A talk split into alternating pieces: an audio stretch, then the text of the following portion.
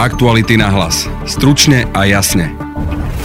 Dnes pokračovalo pojednávanie v prípade vraždy Jana Kuciaka a Martiny Kušnírovej. O tom, ako to prebiehalo a čo nové sme sa dozvedeli, sme sa pýtali redaktorky Aktualit Laury Kelovej. Nevieme zatiaľ, že čo tým súd e, alebo prokurátor sledujú úplne presne, ale vidíme, že, že smerujú vlastne otázkami aj k tomu, či bola alebo nebola Alena Žužová v podstate finančne závislá od Mariana Kočnera, do akej miery a či by bola pre ňoho ochotná spraviť čokoľvek. Aleny Žužovej sa na súde pýtali, ako sa zoznámila s Marianom Kočnerom. Bolo to vo februári roku 2012 cez aplikáciu Facebook. No a medzi jedným návrhom na vykonanie dôkazu sú napríklad aj telefonáty Mariana Kočnera z väzby. Aj o tom povie Laura Kelová. Splnomocnenec poškodenej rodiny Kušnírovej Roman Kvasnica, čiže on chce, aby sa prehrali telefonáty, ktoré mal Kočner z väzby napríklad s jeho priateľkou Miriam Hatinovou. Aj tento týždeň pokračujeme v našom seriáli Tour de Východ. Dnes z Metropoly Východu. Sedím v centre Košíc v legendárnej kaviarni Carpano a môjim sprievodcom Košicami bude umelec Peter Kalmus. Bohužiaľ leje ako strhli, takže vlastne tá atmosféra je taká ako realita slovenská smutná. Počúvate podcast Aktuality na hlas. Moje meno je Denisa Hopková. Dnes pokračoval súdny proces v prípade vraždy Jána Kuciaka a Martiny Kušnírovej, a to 19. pojednávacím dňom. V prípade sú ešte obžalovaní traja ľudia, a to Tomáš Sabo, Marian Kočner a Alena Žužová. Všetkým hrozí 25 rokov alebo do životie. Prostredkovateľ Zoltán Andruško už na základe dohody dostal 15 rokov. Strelcovi Miroslavovi Marčakovi vymerali 23 rokov väzenia. O tom, ako to na pojednávaní prebiehalo, sme sa rozprávali s redaktorkou aktuality Lavrou Kelovou. Táto celé sledovala online. Rozhovor prebiehal počas obednejšej prestávky a teda sa rozprávame o tom, čo sa udialo na pojednávaní do obeda. V prvej časti e, do poludnia sa čítali najmä správy, ktoré si Alena Žužová vymenila so Zoltánom Andruškom. Tieto správy doteraz neboli medializované. Správy sa vlastne zachytili e, tak, že Zoltán Andruško pred septembrovým zadržaním v roku 2018 už bol monitorovaný policiou. To znamená, že jeho hovory boli odpočúvané a jeho správy takisto. A vlastne tie správy boli v takom maďarskom jazyku, takže potrebovali sme na súde aj tlmočníčku, ktorá, e, ktorá ktorá to celé prekladala. Vypočuli sme si aj jeden telefonát a ak by som teda mala zhrnúť taký ten obsah, že o čom si Alena Žužová so Zoltánom Andruškom tesne pred ich zadržaním v septembri 2018 písali, tak to bolo najmä o akomsi dlhu. Žužová tvrdí, že Andruškovi v minulosti požičala peniaze a vlastne v tom septembri 2018 si tieto peniaze ako aj úroky veľmi aktívnym spôsobom vymáhala, písala mu o tom, telefonovali si o tom. Prečo e, je dôležité hovoriť o tom, že koľko koľko požičala Žužová, alebo že či požičal Andruško niečo Žužovej? Vlastne po týchto správach eh, pokračoval výsluch eh, Aleny Žužovej, ktorý trvá vlastne aj teraz, eh, len máme prestávku. No a práve aj na tieto správy a hlavne aj na tú pôžičku pre Zoltana Andruškova sa pýtala veľmi, veľmi aktívne aj predsednička Senátu Rúžena Sabova, aj prokurátor. To znamená, že, že snažili sa zistiť, odkiaľ vlastne mala Alena Žužová peniaze, ktoré údajne požičala Zoltánovi Andruškovi, čo to bola za pôžička, prečo mu ich požičiavala, odkiaľ vôbec ona mala peniaze, pretože je pri najmenšom zvláštne, že Alena Žužová, ktorá priznáva, že mala v tom čase a, a, a mesiace predtým tri exekúcie, jej mama brala niekoľko e, pôžičiek od nebankoviek za nevýhodné úroky, tak prečo by Alena Žužová ešte aj požičiavala peniaze Zoltánovi Andruškovi na akúsi prerábku bytu. Takže tým sa vlastne súd snažil e, dozvedieť a vyzistiť e, nejaké bližšie informácie a nejaké, nejaké detaily o, o tom vzťahu vzťahu vôbec Žužovej s Andruškom. Ona teda hovorí, čo, odkiaľ mal mať tie peniaze? Alena Žužova nepopiera, že by ju Marian Kočner finančne podporoval, ale ako už aj z doterajších vlastne jej výpovedí známe a aj z výpovede Mariana Kočnera, obaja zhodne tvrdia, že išlo o podporu jej céry, pretože Marian Kočner je krstný otec Žužovej céry. No a fungovalo to podľa popisu Žužovej tak, že, že mali uh, vlastne kartu a účet zriadený na meno Žužovej céry a na vlastne tento účet chodili peniaze uh, práve pravidelne okolo 1300 eur mesačne a volali to výživné alebo výplata. Žužova tvrdí, že ďalšie peniaze od Kočnera nemala, okrem ešte balíka 30 tisíc eur, ktoré teda časť peňazí 23 tisíc našla aj policia e, pri prehliadke a pri zadržiavaní v Komárne. Aké ďalšie peniaze Žužova mala, či jej dával nejaké peniaze v hotovosti, napríklad spomínala, že pred Vianocami opakovane jej dával e, v hotovosti tisíc eur. To sú ale veci, ktoré vlastne stoja len na jej výpovedi. Aj vzhľadom na to, akým životným štýlom Alena Žužová žila, tak e, súdkynia sa pýtala, že či si privyrábala aj nejakým iným spôsobom. Žužová opakovane tvrdí, že tlmočila z maďarčiny a z taliančiny, čo ale tiež úplne nesedí, e, e, pretože nemala žiadnu ona oficiálnu pečiatku alebo nejaký, nejakú oficiálnu školu a teda certifikát, že môže e, vlastne tlmočiť ako keby oficiálne, čiže na nejaké úradné listiny. Tvrdí, že tlmočila ako pre Kočnera, tak aj pre nejakých dvoch vplyvných mužov, s ktorými sa vlastne skontaktovala tiež cez sociálne siete. Nevieme zatiaľ, že čo tým súd alebo prokurátor sledujú úplne presne, ale vidíme, že, že smerujú vlastne otázkami aj k tomu, či bola alebo nebola Alena Žužová mm, v podstate finančne závislá od Mariana Kočnera, do akej miery a či by bola pre ňoho ochotná spraviť čokoľvek. Takže v podstate e, ako keby súd aj chce tým zistiť, že či by mala Alena Žužová nejaký finančný motív. Je to jedna z verzií, ale Alena Žužová sa dnes sama k tomu vyjadrila, že ona nemá motív e, objednávať e, vraždu Jana Kuciaka. Tvrdí, že za tú vraždu e, nedostala žiadne ani peniaze od Kočnera, ani auto, ako sa teda prokuratúra a obžaloba domnievajú a, a tvrdí, že vlastne ona len dostávala tie pravidelné finančné prostriedky na účet svojej cery a bolo to určené kvázi pre, pre jej dceru. Čiže ne, nevidí alebo respektíve odmieta, že by to bola mena za, za nejakú trestnú činnosť. Do obednejšie pojednávanie okomentoval aj právny zástupca rodiny Kuciakovcov Daniel Lipšic. Vypočujte si úrivok. Ten komentuje dnešnú výpoveď Aleny Žužovej. Podľa mňa je čisto účelová, zmetočná a je v rozpore a zrejme sa to bude preukazovať následne s jej prvotnými výpovediami. Čiže v zásade je hodnotím ako veľmi nedôveryhodnú. Zrejme ste čítali komunikáciu na WhatsAppe eh, od roku 2013 pardon, medzi obžalovanou Žužou a obžalovaným Kočnerom. Tá jej výpoveď ohľadne, ohľadne toho, čo pre neho vykonávala, je v rozpore s tou komunikáciou na tom WhatsAppe. V absolútnom rozpore. Eh, to, že zabezpečovala sa nejaké tlmočnícke služby, tomu si myslím, že neverí ani samotný obžalovaný Kočner, ale ani obžalovaná Žužová. Pán Lipšic Žužová sa dnes snažila vysvetliť, ako teda ona vôbec žila, že mesačne dostávala nejaké pravidelné peniaze od, od Žužovej, e, medzi tým, že ako si pomenili auta. Vám celé to jej opisovanie toho, ako ona hospodárila, ako si ona vie ešte niekde inde e, zadovážiť nejaký mesačný príjem prípada dôveryhodné? Mňa by zaujímalo, kto boli tí ľudia, ktorí si u nej objednávali tlmočnícke služby, nikdy ich nepomenovala. Mňa by zaujímali jej prekladateľské výkony, ktoré robila pre Kočnera, nikdy ich nepomenovala hovorí to strašne všeobecne. Myslíte si, že ona mala iný príjem ako od Kočnera? Lebo súd sa zrejme si, toto snaží preukázať. Myslím si, že nie. Myslím si, že nie. Ži, takto, žiaden dôkaz, ktorý bol produkovaný uh, v rámci hlavného pojednávania, s výnimkou jej výpovede, že si nejako privyrábala um, v kozmetike, tlmočením, žiaden dôkaz v spise o tom neexistuje a nikdy ani jej obhajoba nepomenovala svetkov, ktorí by mohli um, túto je výpoveď potvrdiť. To znamená, že mala aj nejaký iný príjem. Aleny Žužovej sa pýtali aj na to, ako sa zoznámila s Marianom Kočnerom. Súdkynia Ružena Sabová sa pýtala aj na to, aký mala s Kočnerom vzťah. No tak ja mám to uh, veľmi jasne vysvetlím. My sme sa s pánom Kočnerom zoznámili, uh, tak ako uviedol aj on, čo sa týka pracovnú. Začal tam... Prosím vás, dajte si do školku, veľmi zle je vás počuť. Eh, začalo sa to ako uh, nezáväzný pliet, ktorý uh, skončil.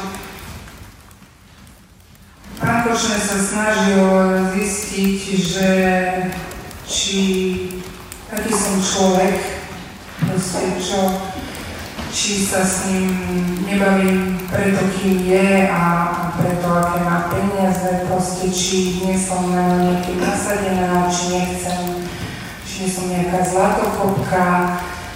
Uh, a preto sa snažil aj svojimi ponukami uh, zistiť, že čo všetko som ochotná robiť pre peniaze. Uh, to by mňa otázkou, Akým spôsobom ste sa zoznámili s pánom Kočnerom a kedy to bolo? Akou formou a kedy to bolo? Bolo to vo februári roku 2012 cez aplikáciu Facebook. Kedy ste sa prvýkrát stretli osobne? V júni 2012, keď mi osobne priniesol uh, bielý pošekajný svojej cery ako bolo prvé osobné stretnutie v roku 2012? Áno. Priniesol vám Áno, to sa dá zistiť podľa prepisu auta, že kedy bolo Stali ste sa vlastníčkou tohto vozidla? Moja mama. Z akého dôvodu vám toto vozidlo de facto darovalo? Ešte raz. Z akého dôvodu toto vozidlo bolo darované? Platili ste za neho, za to vozidlo? jak som uvádzala predtým, eh, dala som eh, notársky overené spolumocnenie pánu Kočnerovi, aby si eh, v poisťovni eh, Pýtam sa, to vozidlo vám darovalo, alebo ste za neho to vyrovnanie, že on preberie poistku od poisťovne za moju ukradnutú XP. Aby som nemusela čakať na poistku, tak on mi mm, akože predal to auto s tým, že mu tie peniaze budú vyplatené od poisťovne. V súvislosti s čím mali byť tie peniaze vyplatené? Ukradnutou XP, ktorá bola tiež na mame. Keď bol to čase vzťah medzi vami, bol medzi vami milanecký vzťah? Nie. Bol medzi vami niekedy milanecký vzťah? Nie, iba flirt. Iba? Flirt. Ďalšie pojednávanie bude 20. júla. Súd má v prípade vraždy Jana Kuciaka viacero návrhov na dokazovanie, ešte ale o nich nerozhodol. Právny zástupca Kušnirovcov navrhuje, aby súd prehral Kočnerové telefonaty z väzby.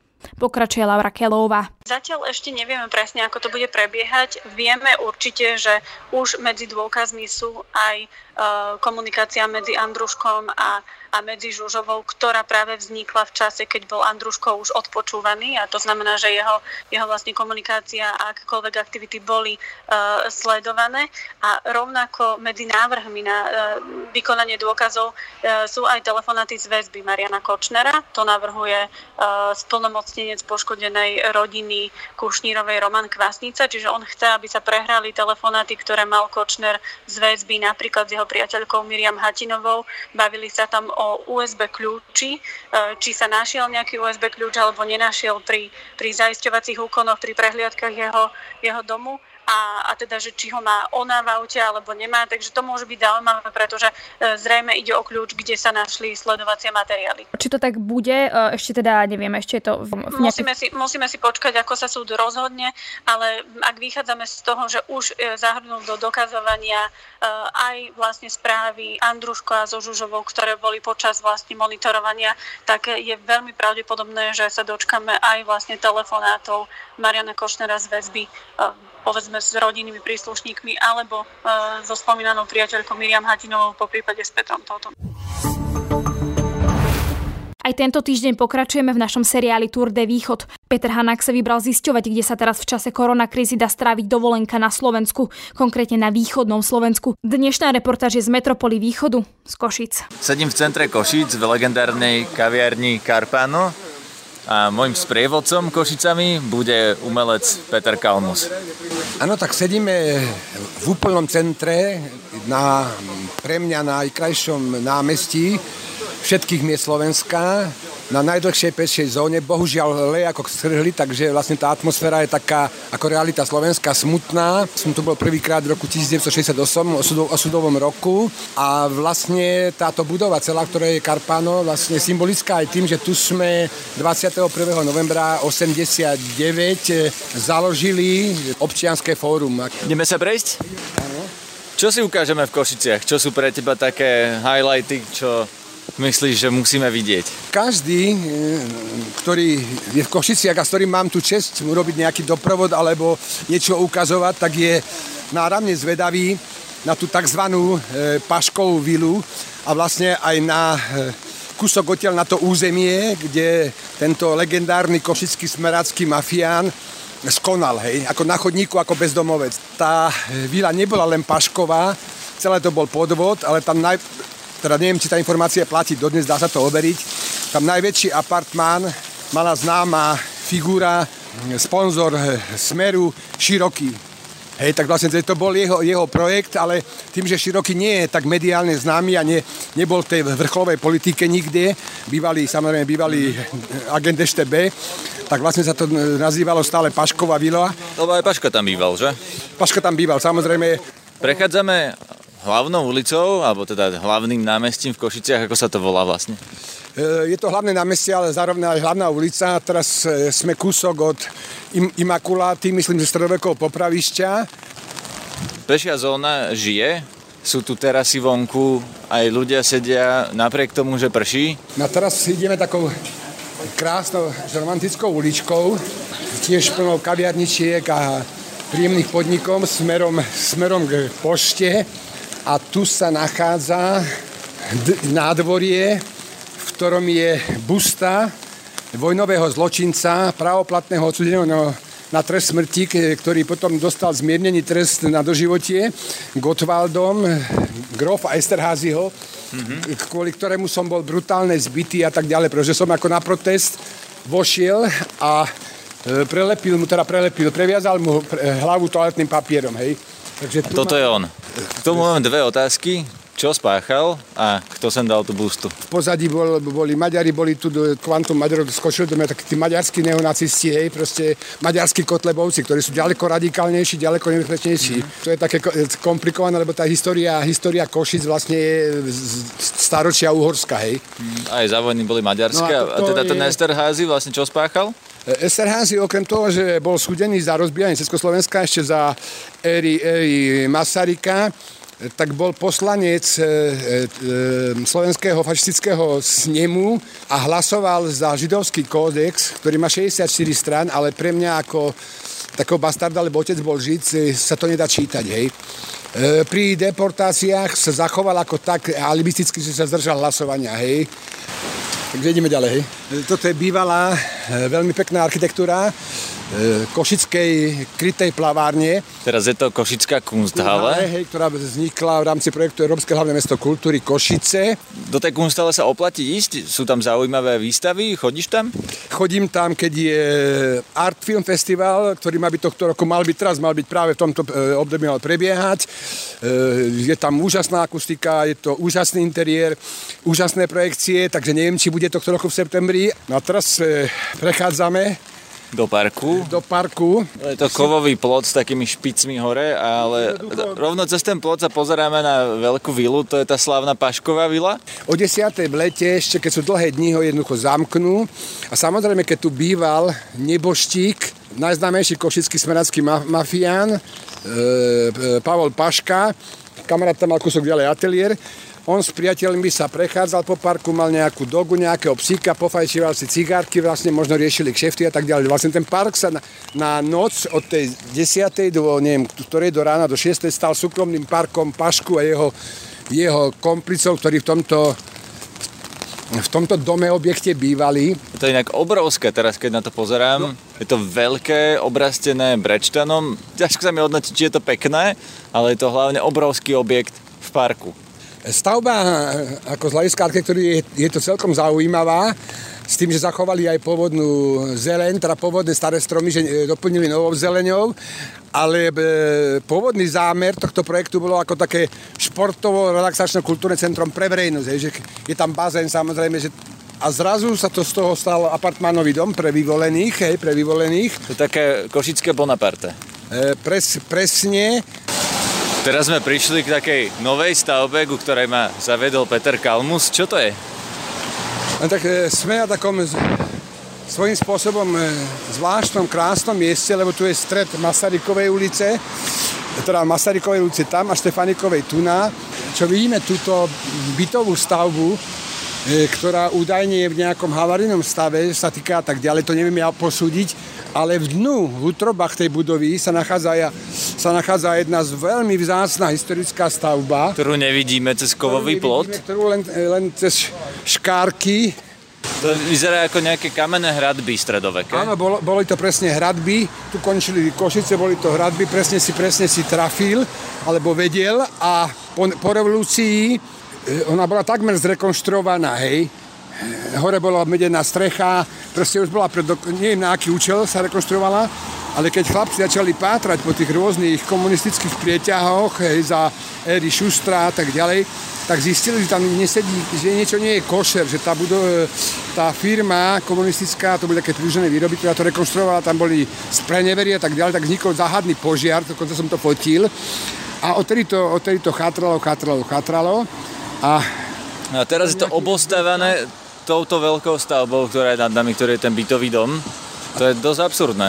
Je to, je to veľmi absurdné, lebo ja som si vedel predstaviť okolo tej budovy zrekonštruovanej, povedzme z nejakých grantov Európskej únie, hej, normálne taký areál niečo menšom, ako sme išli pred chvíľou cez park, e, s fontánou, taká oddychová zóna, a oni, to aké sme boli v meste pri dome, e, a tam je kaplnka, to aké by si v centrálnom mestom parku okolo kaplnky postavil dosť komplikovanú stavbu e, a dal tam byty, hej. Ale keď začali kolabdovať, neviem, či to, neviem, či to je skolabdované, keď začali kolabdačné práce, zistili, že praskajú múry, že narušená statika, hej, kvôli tomu sú teraz tu tie výstuže a sa to celé roz, rozeberá, hej, tu, tu, už mali, tu už mali niekoľko mesiacov možno bývať ľudia, hej. No a ty si spomínal, že tá stavba má niečo spoločné s Richardom Rašim. Áno, je to, je to obdobie, ako všetky, však samozrejme, že eh, on povie, že ja nič, ako ja nič, ja muzikant, alebo ja nič, ja len primátor, že to stavebný úrad a pamiatkový úrad a tak ďalej. Takže... A hlavne to zakrýva tie historické, stav, historické hradby. Tour de Východ bude pokračovať celý tento aj ďalší týždeň vždy v druhej polovici tohto podcastu. To je z dnešného podcastu všetko. Vypočuť si nás môžete cez Spotify a ďalšie podcastové aplikácie. Ak ste zvedaví na zákulisia tvorbu našich podcastov, môžete nás sledovať na našom Facebooku a na našom Instagrame. Ak radi počúvate naše podcasty, môžete nás dobrovoľne podporiť kliknutím na Aktuality SK+. Na dnešnom podcaste spolupracovali Tatiana Škultétiová, Laura Kelová a Peter Hanák. Pekný zvyšok dňa želá Denisa Hopková. Aktuality na hlas. Stručne a jasne.